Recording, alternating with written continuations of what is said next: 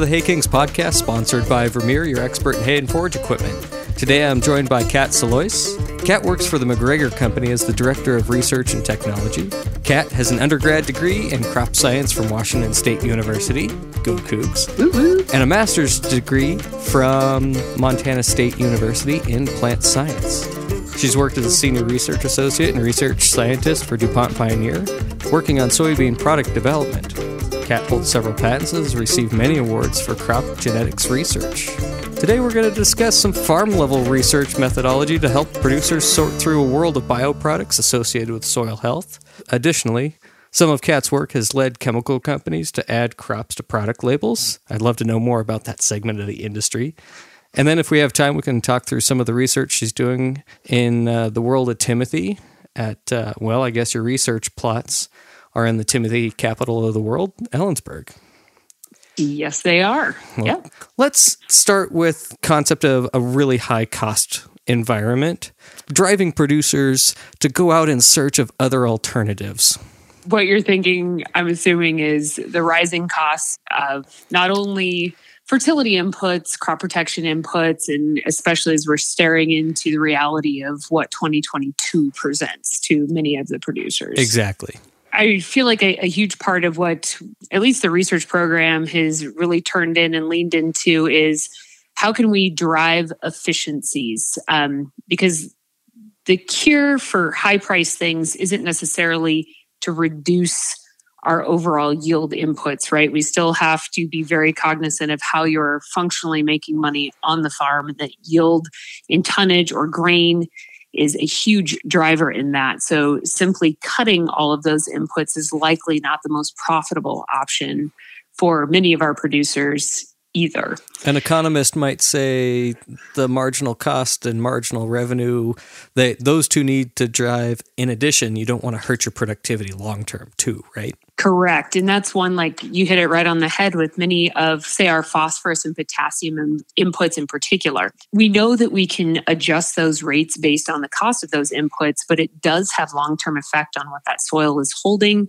and if we can make it up in seasons to come.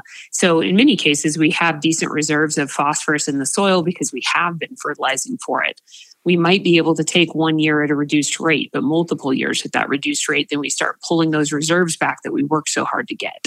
Now we're thinking about maybe pulse crops or maybe more broadly legumes. This applies to alfalfa and peas and vetch and all sorts of things, right?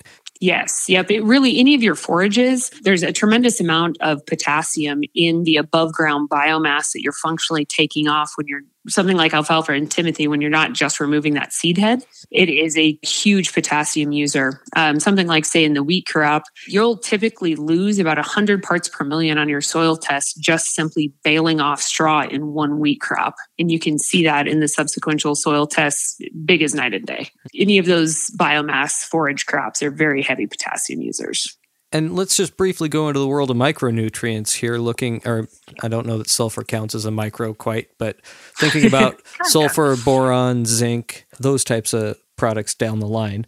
If those are normally applied with your NPK fertilizers and you're not putting down that NPK, then you have a different decision set too. Correct. And micronutrients probably the way I think about them is our intentionality needs to be pretty spot on to drive efficiency, meaning usually micronutrients have a, a, a tighter use pattern. Zinc would be a great example of in your grass crops, um, forages, or likewise, they have a very high demand early on in the season.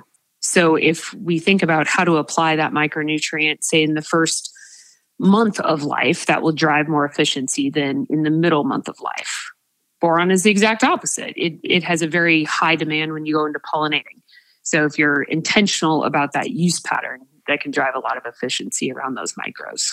So if a producer is considering changing their fertilizer regime, having that little bit of knowledge there, you might apply zinc with an earlier product and if you're going to do in a in a grass um, i'm making up scenarios in my head but in the grass world you're going after some broadleaves later in the season that might be the time to put down some boron Correct. Yep. And we know that there's certain physiological antagonisms and synergies that affect these micronutrients as well. if if I think about my kind of agronomy platform, I tend to focus a lot on what I call yield components, right? So these are the ways that that crop functionally puts yield on the table. Mm-hmm. Um, what I'm getting at, like say in your forages, plants per acre, shoots per plant, and the mass, the weight of each one of those shoots. Mm-hmm. There are phases that these yield components, uh, periods of time that these yield components are most sensitive to stresses, but also most responsive to our management inputs it's pretty fundamental and it's pretty basic, but I keep going back to that thought process of in a year like this where we have to be so intentional about that timing. What's my limiting factor? And how do I affect that limiting factor with the inputs I'm putting down? If you think about Timothy as an example, the research points to you're likely most yield limited in your shoots per metered squared, right? That middle phase. Mm-hmm. So, how can you most intentionally hit that middle phase? Can you make sure that your fertility is on, say, in March or highly available for that peak biomass accumulation that happens in the middle of that phase? This is where we go to, uh, back to Dr. Steve Fransen saying you have to have a four inch cut height the, the preceding year to get that stem count up. Yes, that's ex- well, and he is foundational in a lot of that. What yield components are driving most of that yield, and that's what he found is that we have to think about ways to drive that shoots per metered squared component because it's the most limiting in our environment. Mm-hmm. Now, producers have lots of triggers that they can pull, lots of decisions to make where they don't necessarily have to eliminate fertilizer from their routines because of this high cost structure. Correct. I guess I keep coming back to the intentionality, right? Your top producers are going to figure out a way to drive that efficiency, and timing is a huge component of that efficiency. A one and done approach, although functionally efficient to cover the acre, is not going to be the most efficient use of your fertilizer. Let's take a break there and we'll get a word from our sponsor. From the hayfield to the feed bunk, look to Vermeer. You've got livestock to feed. You know about our lineup of mowers, rakes, and balers. Now, we're taking our legacy to the bunk. Introducing the Vermeer lineup of vertical mixers and feed wagons. 20 different makes and models to fit your operation. Durable, long lasting components and accurate scales with Bluetooth capability. From the field to the feed bunk, look to Vermeer. Now, let's turn a corner here and go down the bio product lane here. There's a world of biological products promising to stimulate bacteria in the soil and release all the nutrients that are there. I'm not a really big acolyte of that thought process, but certainly you have some exposure. Could you give us your thoughts on that world? Sure. Um, and I'm probably going to end up on a few different tangents. So you're going to have to pull me back a little bit. I guess, first off, biostimulant is a really large category, right? It could be microbial based, it could be organic carbon based. So, are we talking like the algae and seaweeds, humic acid, fulvic acid, protein hydrolysates? Are we talking, quote, bugs in a jug, where we're introducing functional microbes into that soil? Are we introducing microbial food sources that are different than the food sources they have access to? Uh, are we talking a plant growth regulator? All of those could be considered a biological in some or a biostimulant, probably more appropriately in some fashion. So the category is broad. I guess let's drill into some of the biologicals, more yeah. specifically like a, a microbial base. The world according to Kat, I would assume the more research is done on these organisms, the more we're going to understand what they do when a lot of the microbial based products were being introduced to the market, say five years ago, 10 years ago, it was a very shotgunned approach. Everything was co-fermented. There was very few, um, you know, single or double-stranded type products, and we were kind of told to put them on in every application, in every scenario, and every trip across the field for every crop. And in reality, the repeatability of what they were doing just wasn't there. And I think we we inherently know that as agronomists that the more we understand what the product does, the better off we can use it. A prime example I have is a lot of the phosphorus solubilizing type microbes. The reality I face across a majority of the dryland farming area in the Pacific Northwest is we have very low phosphorus numbers in our soil. So it isn't a function of solubilizing phosphorus, it's a it's a function of we don't have any. Other areas in the Midwest, they have tied up, bound up phosphorus from lots of manure applications or things of this nature. So that microbe works to take inorganic phosphorus sources and make them organic again. That's not our reality. We we functionally just don't have it in the soil. It isn't there. So solubilizing something that isn't there isn't helpful. All right, we're going to take a pause here and do a commercial for soil testing. exactly. Soil testing, tissue testing, you name it. Figure out what is limiting on your acre. Right. And as part of that fertilizer regime or even this biostimulant world, you have to know what you have because if you're trying to make something organic and available to the plants that isn't there, correct, it won't do any good, right? That's a hundred percent what I'm getting at. Conversely, I've done some work with a microorganism that solubilizes sulfur. Guess what we do have in our soil? Yeah, we're we're good on sulfur. yeah. Correct. So making sulfur more available sooner I have gotten some good results out of that product. That's very interesting. I'm just thinking of all the guys up here that just piled on ammonium sulfate for years and years and years and years and drove their pH through the ground, but they have a lot of sulfur. Correct. So it makes sense when you talk it out loud that the more we understand what the product does, the better off we can use it. Mm-hmm. And the shotgun approach, it's just, I take it back to a lot of PGRs. PGRs are very plant growth regulators are very specific to the crop and timing. Mm-hmm. We know we know that to be the functional truth. I believe that's where we're going to get with a lot of our biological type products is we will know the crop and timing to use them at and that's when we're going to start being successful.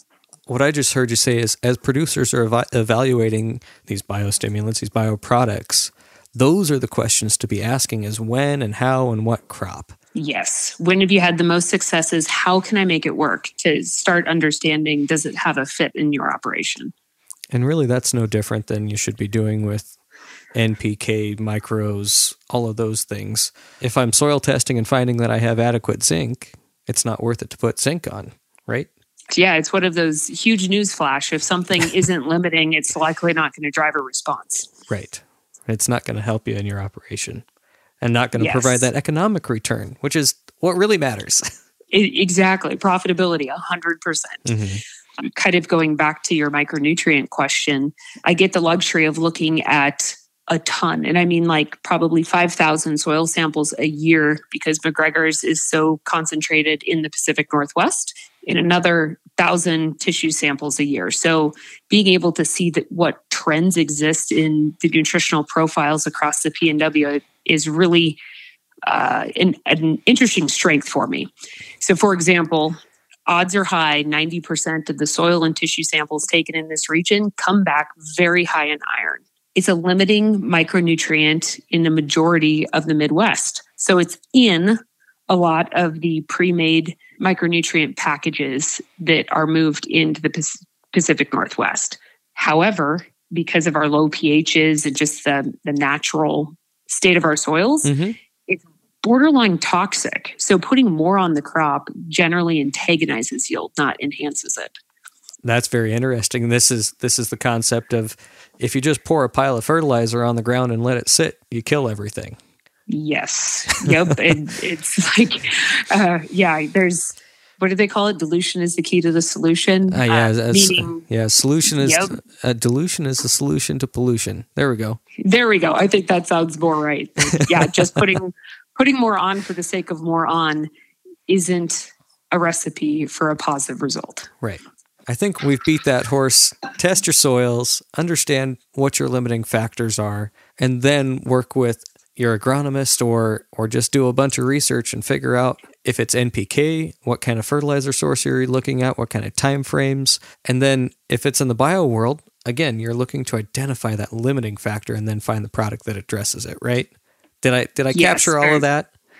Yeah, and don't forget timing. Timing is everything when we're talking about profitability of nutrition as well. Perfect. Uh, you've done some work with chemical companies to add crops to product labels. Uh, this is the point where I stop and say, as you're dealing with uh, crop protection products, especially herbicides, pesticides, insecticides, read the label. The label is the law. Now we can. The label is the law. Now we can proceed. so yes, the the label is 100% the law. It when chemical companies are evaluating what makes the most profitable sense to put on those labels, they will have generally what is called a master label. So that's what's submitted to the EPA. And then they have the label that's published. So the master label contains all this nuanced language and oftentimes other crops that aren't going to be part of the published label. Risk Cup has a lot to do with that published label, like where companies are going to take the risk associated with bringing that chemistry to market. All of that to say, oftentimes, if a company is going after the largest markets, right, it makes sense. They're the most profitable. Although hay is super important to everybody listening to this podcast, and you in particular, may not be the most important thing to some of our major manufacturers. Yeah, I mean, in the pure export Timothy world, I mean, we're only talking, I mean, less than 100,000 acres, right? Correct. I was going to say 50,000 in the state of Washington and probably another 50,000 scattered throughout the Western US, right? Nailed it. Yep. The market is only so big. And when you're going up against a 90 million acre crop like corn and soybean, yeah. you can see how insignificant export Timothy becomes in a hurry. Yeah, absolutely. What we have found is that oftentimes, not all the time, but oftentimes companies aren't approached with a market opportunity. Uh, some of the work that McGregor Company has been doing around, say, fungicides and Timothy, I think is a prime example of this.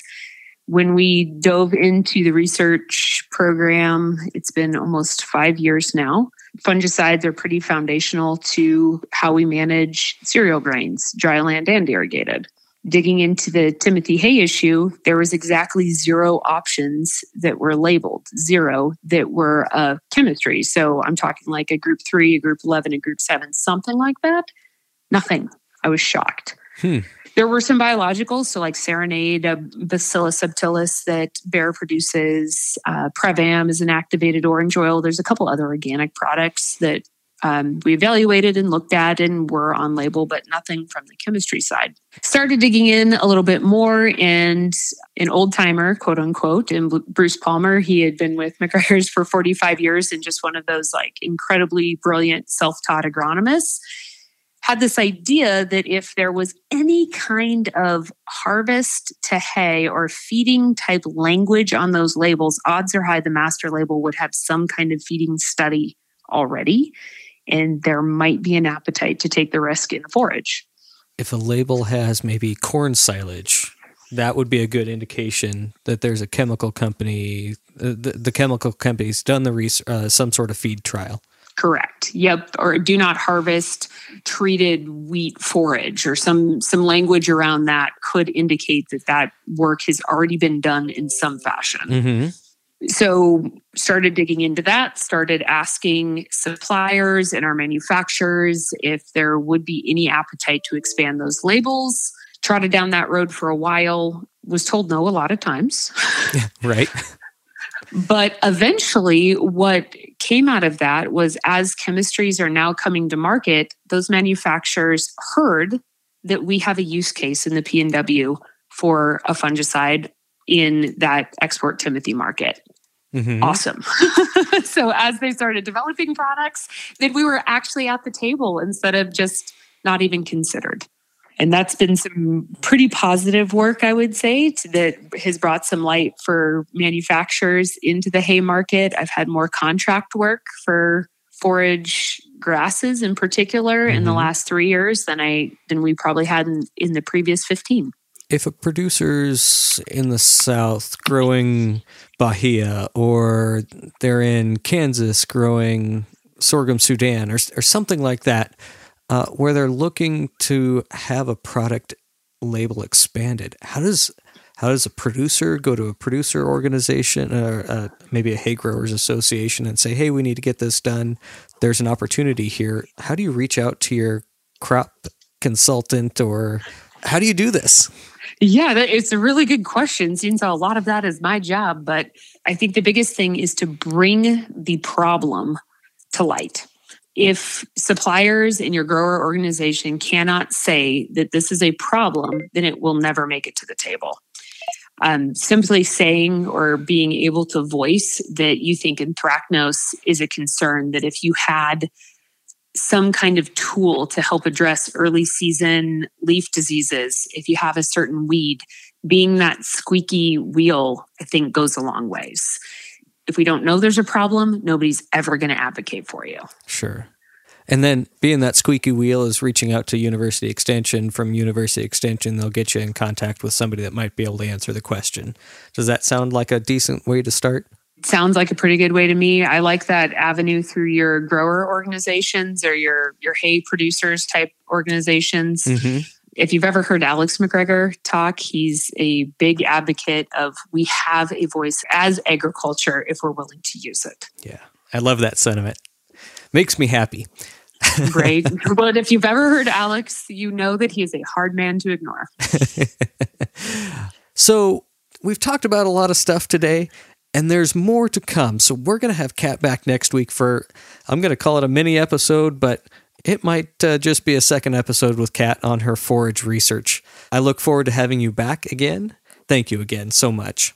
Well, awesome. I appreciate the opportunity. As you can tell, I'm pretty passionate about the fact that I get to identify problems, solve problems, and hopefully bring producers of the Pacific Northwest some solutions along the way. It's a super rewarding job, and I get to work with people like you and growers across the region that I get to call home.